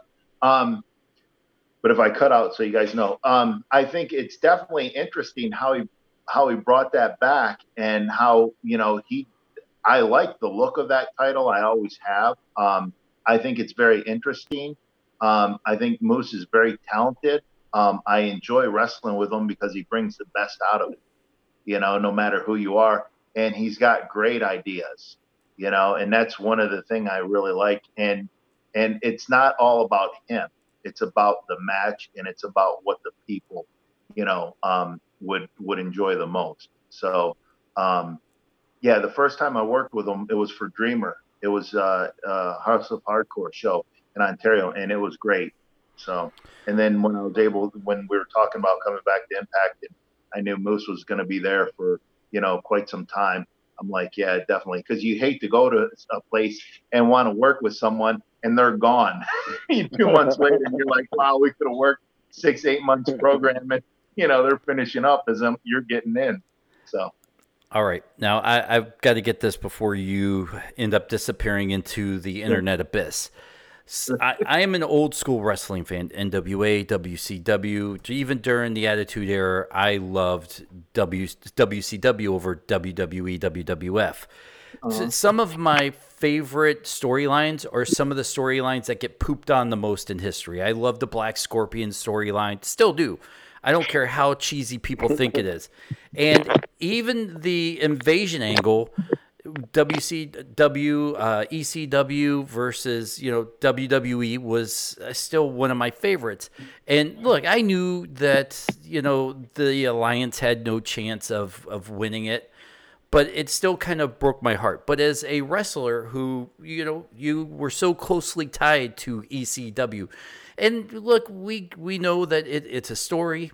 We we all get it. But was there still a little part of you that just just kind of had a broken heart when you kind of saw your alliance, even in that storyline versus WWE, kind of get beat? And I know that's a cheesy question, but it's a question I felt like I've always wanted to ask you. No, um, no, it's actually a really good question because a lot of uh, a lot of people watching at that time thought uh, there were more. Uh, it had more legs, um, and they didn't uh, they didn't do the alliance angle to its full potential. Uh, you know, so that's a great uh, question. I, I agree. I think it had more legs to it, but it, they kind of just dissolved it. You know, within under a year. Um, I liked how they moved to the NWO. Uh, I think it was in February of 2000. They came back. Um, that was really cool with Hogan, Nash, and Scott Hall. Um, and that kind of dissolved pretty quick. They didn't get the full potential out of that. So th- that's two really good angles that they could have drawn out a little bit more, especially they didn't have really uh, any um, competition. So, you know, you always look back the should have, could have, and would have. But at the end of the day, you know, that little moment in time was pretty special. Me personally, um, you know, I was just getting cooking and I was just in, you know, happy to be in the mix. So. I, still loved it. I, you know, it, oh, it, as crazy as it is that people pan it. If you really go back, a lot of that stuff a still holds up, and at least in my opinion, maybe I look at it through rose-colored glasses or through my fandom. I still think that even in the middle of this angle, they still made everybody look good. Everybody had great storylines. It seemed fun and it flowed. It didn't feel clunky, even going back now watching it. Right, right. And and and that's the thing. Um, I think nowadays they're missing out on uh, letting the men and women go out there and perform and, and let the match tell the story. I think there's too much talk. And one of the, the one of the things that I like is, with Impact is, um, you know, now there's a little bit more talking because there's only so much you can do with without a crowd in the ring. But um, you got to have that right mixture, and you got to have an edge to the product because a lot of people love the NWO, they love the the Attitude Era, they love the ECW. Um, they, they, I think you can kind of still do it, but make it appropriate in today's uh, uh, market because a lot of things are you know, um, I think you could get away with a lot more stuff in the 90s than you could today. Um, you know, so uh, so with that being said, I think if you take something old, you can make it new again. So, and that's what uh, that's the vibe and the feel I get with Impact. So. It. And my last question, and once again, I don't know. In my mind, it makes sense, but once again, I'm I'm still just a fan at the end of the day do you feel like if let's say hypothetical they decide to do a TNA angle, but it wasn't you know a TNA almost like an NWO kind of group, would a Rhino fit in good, especially with his name so closely tied to a ECW? Would that still fit? Like, could Rhino be ECW and TNA kind of guy, or do you think you'd almost have to be excluded because you're so tied to ECW that you wouldn't fit into a TNA, even though you are a he TNA alum. Anywhere. He could fit in anywhere. We already know that about him. Thank you.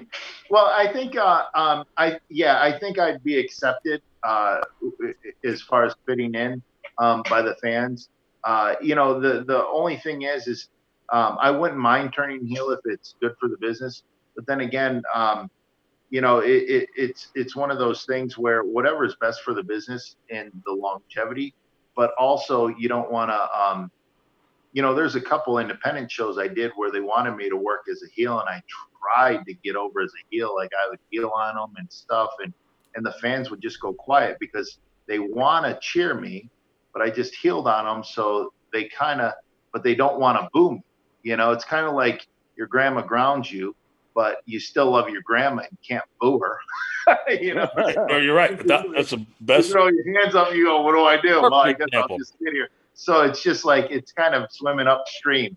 So uh, you know, it, it's one of those things where um, I think I'm better as a baby face, uh, a very, very aggressive baby face, like we were talking about Dick the Bruiser earlier, and how society's changing. Not myself, and you know, I'm that ECW guy, but they cheer me because they've changed, you know, not me. You know, you could probably get away with something like that, but at the end of the day, um, you know, it's it's one of those things where people just they they can identify, and they, I've met so many people over the years where they have a personal connection.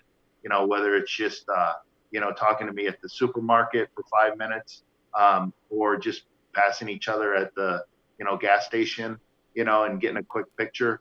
So it's it's one of those things where you have that personal connection and, There's two and, ways to look at that. Like either you're outdating yourself, which you're old. I mean, me and Dmitri both wow, got he you. just called you old. Or, but Gorham, at, the same Gorham. time, at the same time, is that's how successful you've been. You've been around that long to where. So I mean, yeah, okay. You know what? Yeah, you are older, but you're still a badass. But you put in your time, which is Yeah. really cool to me. So and that's what another a lot of people like too. So I, I don't know. You know, you, you look back when Hogan uh, did the NWO. You know that that really worked. You know, so I think if I did turn heel, it would have to be on a, a large scale. You know, um, but like I said, it, it's all for the better of the business. You know, um, and that's the main thing. And as we wrap up the show, unless anybody has another wrestling question, we like to play a game at the end of the show where you and I are, at the end of the day, we're baseball fans. And we do mm-hmm. a podcast with two baseball players. So we like to play a game with our guests where you throw out a couple names that you may want to hear a funny story about. I don't know if you have any off the top of your head. I mm-hmm. can throw one or two out while you think. But we become fans of theirs at the end of the show and kind of turn the tables on them and interview them. So if you have a baseball question, think about it. And I'll start it off to, you know, kill some time for you while you think because, A, we just threw this on you. So surprise. Right. I know, right? I, I, the look on his face, if the people at home could see this since it's audio only. But uh, Dmitri Young, how about Eric Munson? Ooh, what a what a what a what a great guy that guy is. You know, he he was real quiet. He's he was the kind of guy that if people would come to the room after the game and hang out and whatnot, talk about the game, get ready to go out or whatever, he'll be in there, but you wouldn't know that he was in there. He was just real quiet. And what he's doing in uh, Dubai, Iowa right now, he's running his own gold standard um, baseball academy out there, and and he's teaching the, the youth how to you know become better ball players, and hopefully they go to college and get an education, or you know become a big league ball player. But um, I, I really love that guy, and um, yeah, still still talk to him from time to time. Hmm. So that's kind of how we play. If you, I could throw out a couple more if you want to think of some. No, no, I, I, I've just got, I've just got one. Your brother, Dmitri. oh, gentlemen, Hey, I grew up with two older brothers, and there was a lot of fist fights. There's a lot of dirt right there. Oh well, he was he was real fun loving, and then our mom passed away in 2009, and then after that, he became a grade A asshole. I No, love didn't him though, he- but but even even Listen, I know both Dmitri and asshole. But I will say this: that asshole in him was why he was so successful. You had that asshole in you too. Now I don't know what your relationship is, but I was definitely the asshole. But it made you, Delmon, and- and myself what we how that's why we stayed around for so long because you have to have that in that three hour period where you play the game. I don't know what your relationship is, but Delmon was a uh, you know just from you know obviously I'm a little bit older than him, but I did uh, uh, catch against Jason, him. you're you're closer to my age than his. There's a 12 year age I- I difference want- between us two. I Well, wanted to I mean, then, then that means fight then I, over that my longevity was good too. what was that, Rhino? I just wanted to know if there was uh, any fight at the dinner table for that last uh, helping of uh, food. 'cause No, me and my no. Well, it, it was a 12 year age difference. So Oh, when I was it, when I was in high school and stuff, when I was 17, he was five. So Oh, okay. Yeah, so I was I would steal food off his plate, but I would always have him around me when I was in the big leagues and stuff. He'll come to the locker room. He'll be the boy, and then Bob Boone in 2001 when he was a sophomore in high school, let him take batting practice at Dodger Stadium during regular BP. So there were fans in the stadium, and he had three out, and people were asking for his autograph. Oh. But Rhino, I will say this one thing about Dmitri, and he's he's humble like you are, um, and I, I like all of us are. Um, I just talk too much, but I will say this: the one thing about Dmitri is when he played, and obviously I knew him because we played in the same division for a long time, and um, might have had a beer or two somewhere. I don't know. Something, so yeah, won't mention But that. that, that all being said, is if I had to, I'll guarantee you, if Delmon and Dmitri were were fighting for that last, uh, uh, uh what's what what the the, the chicken, Chicken wing leg. place behind your house, whatever Oh, Wingstop. Wingstop. If they're ta- if they're battling for that one, that last one, Dmitri wins. Dmitri had a presence. He had a presence about him. The second he stepped into the box, that is like, I got you. By box, you mean restaurant? Del, Del, Delmon did too, but Dmitri was like his demeanor was more. Delmon would be like, "Hey Jay, what's up?" And I'd be like, "I'm saying hi because you're Dmitri's brother." and that was it. So, but Dmitri had that presence about him, like you don't want to mess with him. So, I'll, I, I've got one more. na- I got one name, and then Rhino, you can finish it up with your next one. Both you guys know this guy really well. How about Jim Leyland, who you both have played for? right. I'll I- let I- Jason you know- go first. my first manager, my first manager ever. Uh, loved him, still love the guy, still talk to him. But I will say this: after ninety, my first year was ninety six. He went on to Florida, and you know, obviously they had the money. They and bought. I didn't say buy the World Series because you still have to get the. They had the, the the bigger market players, and they won. And congratulations to them. But uh, for whatever reason, that always left a, a sour taste in my mouth because we had a nine million dollar payroll the next year. That being said, is uh, always respected him. He he is one of the he'll go in the Hall of Fame. He's going to be he's he should be first whatever I don't know when his five years are up, but Tony La Russa, eh. but Jim Leyland is he's he's as good as they get. But I always had this little bitter taste in my mouth. But at the same time, I don't know what Dmitri's going to say. I was 21. I just put my head in my locker and I shut up. So I love the guy. D, I don't know what what your take is on him. You know what? 2006 was the worst year of my life, but at the same time, you know, I got to be around the best manager I had. Even though I screwed it up for myself, what happened with him was when he came in, day one, he commanded respect. He came in, commanded respect. And on top of that, he went and talked to every single person, talked to everybody. Hey, how you doing? Want to get to know you and everything. And so when you have a manager like that, you, you want to go run through a wall. You want to do these things. That's why there was a quick turnaround with that Tiger team. Even though I wasn't there to the end, but I saw from 2003 when we was booty, 43 and 119, and then we slowly started getting the pieces there. Things started turning around, and by the time he got there, it was almost like the Joe Torre effect. Okay, well, that, that, that, When ooh, he got oof, to New York. This is this is is why I head love this game right now. when he got when, when he got to New York, basically when he got to New York, he already had a built team that was there. There was a couple of added pieces to that 06 team with Kenny Rogers, uh, Justin Verlander, Joel Zumaya, Curtis Gray. You had guys that was stepping up. So when that happened, and that was due to Jim Leyland, not only and that taking nothing away from Alan Trammell. Alan Trammell was awesome to me awesome. but but he was a Hall of Fame baseball player. Manage, managing is a whole different ball game.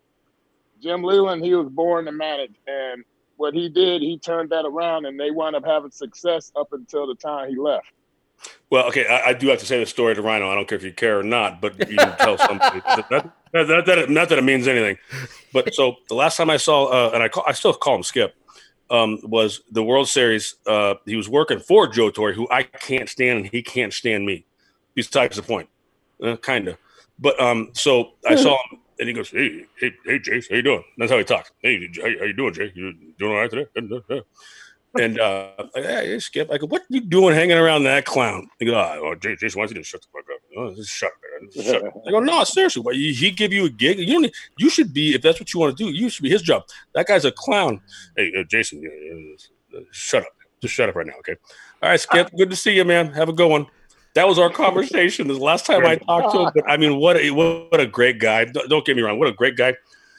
Like I said, the bitter taste in my mouth was because he left the Pirates in '97, and, and we were awful. Well, actually, that, that was the year we were good, but it was nine million dollar payroll. He went to 150 million dollar payroll and won. Yeah. So good for him. Yeah. Hey, now, one more thing with Jim Leyland, real quick. Um, go to YouTube whenever you get a chance. The funniest uh, thing that I ever seen on a baseball field, we are in New York playing the Yankees, and you know how in the seventh inning they play "God Bless America" or whatever. There must have been a bad call or whatever. Jim Leyland was going at it with the home plate umpire, and then God Bless America started, and they both were standing at attention. And then I'll, I'll, I'll just let you watch it on YouTube. It is okay. I looked it up. I'll never forget. Uh, um, Jim Leyland went out and he was arguing with the because uh, I had season tickets, and this was probably in 2008 or 2009, probably 2008. Um, the girl I was dating, she uh, she had went to the bathroom and she left her purse, right? She goes, Can you watch it for me, right? So I go, Yeah, sure, you know, and you always have that worry about someone just grabbing it and walking off when you're not paying attention. So I'm sitting there, I go, well, I'll just put the, the, the arm handle around my uh, around my forearm, right? So all of a sudden, Leyland goes out. There was, you know, she was gone for a couple minutes at this point, and there was a bad call. So Leyland comes out, and uh, actually, it was a first base umpire, and I was right behind first base, and everybody starts standing up and I stand up and I've got this purse around not realizing it, right? And everybody's sitting down and I'm still standing up, you know, I'm jazzed because Leyland's out there arguing. And uh, the guy in front of me, he was a season ticket holder. He goes, Wow, that purse really brings out your eyes. And I'm like, Oh, oh yeah, wow. I should sit down, right? so, yeah, Beautiful. stand up and, and, and and you know get behind them while holding the purse. So, but yeah, I actually wanted to bring up Alan Trammell and um, thoughts on Alan Trammell and uh, uh, Eckstein. Ooh, good one, David Eckstein. Uh, uh, yeah, Alan Trammell. You know he was, and and I'm gonna take a quote from Jamie Walker. Alan Trammell is like the nicest guy. Like if you was to leave your house and go on vacation. He'll check your mail for you. He'll mow the grass. He'll he'll make sure there's no spider webs on the windows and stuff. That's how nice he is. And then on the flip side, you had the the true asshole and and Kirk Gibson. He was the yin to his yang and stuff. Oh. And and and they they worked well together. And then you had Big Will. You had big old Lance Parrish, who used to hit extreme fungo, hit the hardest fungo on God's green earth. Actually took me out of the game one time. But you had that that nostalgia with the 84 team. The only thing that was really missing was Sweet Lou Whitaker. He should have been right. on that staff as well. Yeah, yeah. But Alan yeah, Trammell was absolutely awesome. Yeah. Whitaker was one of my favorites too, growing up as a kid. I remember at Farmer Jack's, they would have uh, that was a grocery store, and uh, I don't know how far they went. I think it was just in the Midwest, but they would have the cards where you could collect.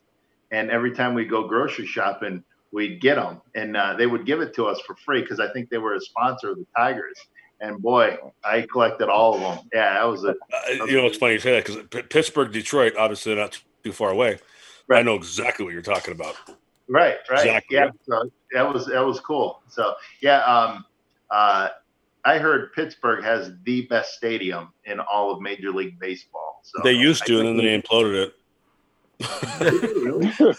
you Three like River Stadium. That's where I when I broke in. That's where I was playing. But PNC Ballpark, um, and we had a we had a little live thing last night. And people to some fans asked us questions, and the, the thing that they, they said was, and I can't remember. Correct me if I'm wrong, Dennis and, and Dmitri, but it's like if all the home ballparks you played in, and you could combine them, what would it be? And my first thing was PNC ballparks, uh, um, which is where the Pirates play now. Uh, their skyline, it is the most gorgeous Mhm. thing. But this being said, it's one of the reasons I started wearing a visor on my mask when I caught because you couldn't see the ball because the the the skyline is so gorgeous, but there's the sun when it's going down, it's deflected right into my eyes. So I always had a visor on my mask, and these guys are throwing 95, 96, and I'm trying to catch them. You know, it's like, geez. But the most gorgeous ballpark, I believe, maybe it's because I was there when it opened up. Actually, Dmitri was there when it opened up too. We were the we, we both opened Yep. up. Um, he was with the Reds and I was with the Pirates, and uh, it's gorgeous, absolutely drop dead gorgeous. But those It's buildings, beautiful. I tell you what, that reflection about six. o'clock- Well, well, game starts at seven o'clock. I'm telling you what, about seven forty-five, there is a straight glare from those buildings right into the catcher's eyes, and it's probably why I had so many pass balls. At least all You know what? That's fu- that. that's that's funny that you say that because in Detroit during the summer, they used to water that doggone ivy out there in center Mhm. field, and then you'll get the sun reflected on there. During the summer, those the, like the first five six innings will be an hour. Eight o'clock, we're in the sixth inning. It's like a one nothing ball game, three hits combined with both teams, and then once that sun goes down and that glare leaves the ivy, oh man, it was just like ass whooping began. Mm-hmm. so true. So, what are you guys' thoughts on David Eckstein? he you know what he was the little engine that could you know he was he was like that hard worker that was undrafted undersized but you know his work rate and and his will to win is like through the roof and and i didn't play i didn't play with him but you know you can't help but to pull for somebody even if you're on the other team and you're like man i hate this guy but when you go over there and speak to him you you respect him because of the way that he approaches the game and being undersized and you shouldn't be here, but you're you're the, you're MVP because of the way that you work. Right, right. So that's what Right. I, I, like mean, about my, him. my opinion, and I'm pretty straightforward guy. I could care less about the guy. Don't know him very well. Played against him. I mean, he had a lot of success. He did a lot of great things. He was MVP of the World Series, won a World Series. But I don't really know him, but I, I, I know that. Yeah, yeah. No, uh, I had met him. Uh, actually, he would come down for uh, Impact when we were doing tapings down there. See, now I like him. Yeah, yeah. I, and he I mean, gave me a bat simple. too. And he uh, introduced me to Jim Leyland, which I was like, wow, that was pretty cool. So, Was he like, hey, Brandon, Brandon, what the fuck, man? Why, why are you so big and shit? Hey, hey, one more thing with Jim Leyland, real quick. When we were playing in the in um against Minnesota, we'll play against the Twins, and then the, in the Metrodome, right before the game, they'll go, "There's no smoking in the Metrodome." Yep. Meanwhile, he has a heater. He go, "Bullshit." Okay, so my my rookie year, a week into the season, he's on the bench and at Three River Stadium. It's the, the level from from looking at the it's you're geez you're ten yards away, and Danny Darwin. I'm 21. Danny Darwin, who was 41 or 42 at the time, and he goes, uh, "Hey," psst, psst. and I look over and he's like, "Go talk to him," and I'm like, "I no," because he was wanted to, uh, to get a reliever up in the bullpen, and I go, and he looked and he goes, Well, that big old thing of smoke I mean, You better go talk to him now. With and that's being kind of very nice without using foul language. And I walk out, Danny Darn. I'm like, um, hey, uh, what's up? And Danny Darn was like, you get your ass back there. I'm like, okay. So I got Leyland throwing smoke at me. I'm 21 years old. I'm a rookie. Throwing smoke at me. Danny Darwin, who's a big old Texan bull rider dude or whatever. It, it, it- and I'm going, oh boy, this is this what I'm gonna. This is what I got to look forward to. Whole It's- season? uh, but I'll never go. And he held his cigarette like in, in the palm of his hand, like right in his Yeah. thumb, and he'd go, "You get," and I'm, well, He can hide that cigarette with the best of them. Oh, he Right. could, couldn't he? Ah, all right, we, uh, we could keep this thing going forever, Rhino, let's uh, promote everything you have going on. Of course, we have Impact Wrestling, your podcast. Tell us a little bit about that, where they can find it, your social media, and all that other jazz. Because we're about to say yeah. goodbye, but stay on because we're going to chat with you when we're off the air. Okay. Um, yeah, I uh, um, Terry and Gary's Low Expectation podcast. I don't know. I mean, you can look it up online, Facebook and stuff like that. I don't know the exact address. I'm really not that great with social media. Um, you know, I have the marina, uh, little marina in Monroe, Michigan, that's south of Detroit, uh, Big Daddy's Boatyard. Um, I'll get you guys some shirts. Just uh, oh my god, yeah. Give give your size yes. to Dmitri, and I'll send a bunch out to him. So light blue or black? What, light blue. what color? Black. Black. I, I just first what do you pick? I could care less. Okay. Yeah, it's it's a pretty cool logo. I, I, I designed it myself, but uh, anyways, I think, and I've gotten a lot of good feedback too. So I'll get you guys some shirts out, and then uh, yeah, that's about it. So I, I Impact was, Wrestling every Tuesday night. I was at your marina when you were laying down gravel because I had. Oh, okay. So I yeah I I was like I gotta at least go see this. You were not there that day, which I was a little bummed out, but I yeah. did I did come out while you were still doing that kind of stuff. I'm like, this is awesome. This is cool. So, yeah, yeah, and the house. I think the house was still being sited. That mm-hmm. was a six month, uh, well, a four month ordeal holy cow, I had my buddy start it. He couldn't finish it. I got another guy. He fell off the ladder, broke his ankle. oh, dang. He said he would come back out. And then he ended literally, this guy, he's like 65 years old. Well, no, he's probably about 62. He looks like he's 85. He's been smoking ever since he was Ooh. able to walk. And uh, this dude is hardcore. I thought I was tough. He he literally fell off the ladder and then broke his ankle and then grabbed it and tried to straighten it out. They had what? I don't mean to laugh. I'm like, what? I would have been laying down there crying. Oh, oh trust me. He yeah, literally tried exactly. to straighten it out. He goes, I think I'm gonna have to go to the hospital. It's broke. I think it's broken. It's like you think, right? So oh. he comes back two weeks later. They had to do. They had to wait to do surgery. They had to put it in a um, uh, one of those gimmicks where the steel rods, and they had to to straighten it out for two weeks before they could do the surgery, right? He goes, two weeks after that, I'll be out. You know, I'm like, listen, you know, I can help you this and that. And ended up, he wasn't able to do it because he was moving around on it and it opened up the incision uh. and it got infected. He ended up being mm. all right. Like, what a tough SOB, right? yes. yeah. And, okay, uh, so this is my last question to, yeah. uh, to, to you, Rhino or Dmitri. So, and this is going to sound really dumb, but what what is the because I'm not a fisherman. What is the the, the main fish out there that you catch perch. and you can go fry? Yeah, perch or trout.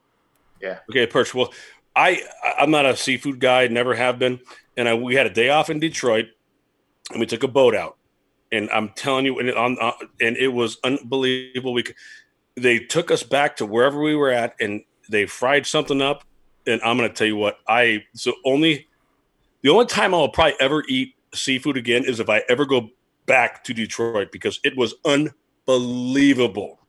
Oh, we I still don't even know what. It, yeah, we got a lot of guys over here that go fishing and they catch they catch their limit. Like uh, right now, walleyes running. So walleye, that's probably what walleye, you had. Walleye, walleye, that's exactly what it is. Oh yeah, yeah, yeah. We'll get you out on the boat. The, oh. in two hours they caught their limit. So yeah, they, what's, what's the limit? What's that? What's the limit on um, walleyes and stuff? I think it's uh, six per person, four or six. Yeah. So it might be eight. I don't know, but yeah, it's it's quite a bit. And when they're running, man, oh, they just like I said in two hours last year, this year, and then uh, the perch season wasn't that good because um, down in the southern part of Lake Erie by Toledo, it wasn't that good. But you have to go north a little bit. So walleye makes because right now is when baseball's supposed to be playing, and that's we had a day off in Detroit. And well, hey, Rhino, thank you. I tell you what, what an honor and a pleasure to meet you, and um, just what a class act you are, and continued success. Thank you so much for hanging out with us. I mean, I we have what do we, what do we have, Dmitri? We have twelve listeners. Uh, went up to fifteen. Went up to fifteen listeners, but I think more than anything, it was so cool to talk to you and just completely opposite of what I thought, and obviously what I thought was you beating the crap out of everybody in the ring, but what a class act. And thank you so much for joining us. And if you ever need anything from us, we're going to have Dennis because we don't, me and Dmitri, send our numbers or whatever. But if you ever need anything, please, please let us know. A huge yeah, fan. For sure. for sure. And the same with you guys.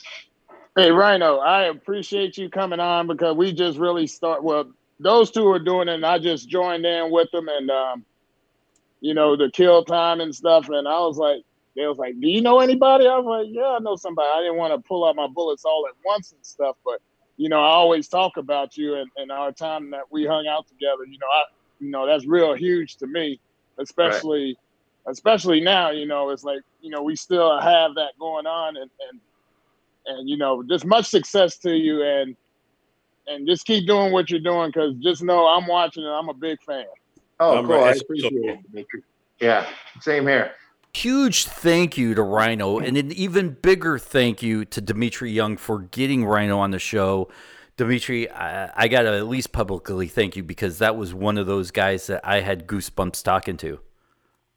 Well, I mean, uh, y'all both experienced what I experienced when I first met Rhino. You see him on television as this fierce, ass kicking badass, and then when you meet him, he's soft spoken, he's very intelligent, holds conversations, and and and I mean, you can hold a conversation with him about anything, and and that's what what I learned about him back 10, 10 years ago and, and be, been able to have a friendship with him ever since. And, you know, I'm glad that, that you got to experience the Rhino. And, and, and of course, Jason, you know, you had question after question for him. And, and, and, and he gave you answer after answer. And I mean, it's very intriguing just listening to him and knowing that the things that he's doing out there in the wrestling industry is what makes wrestling good.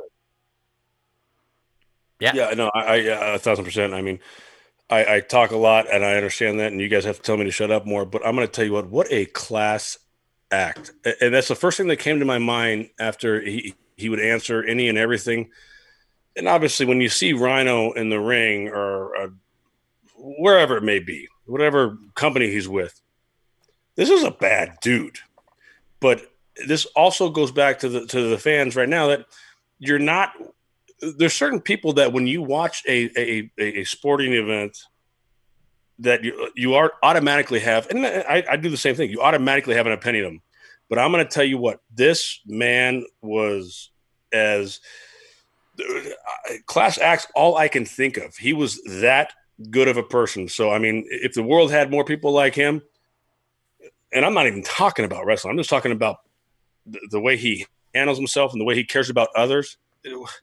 Be unbelievable. So, what a class act, and thank you again, Rhino.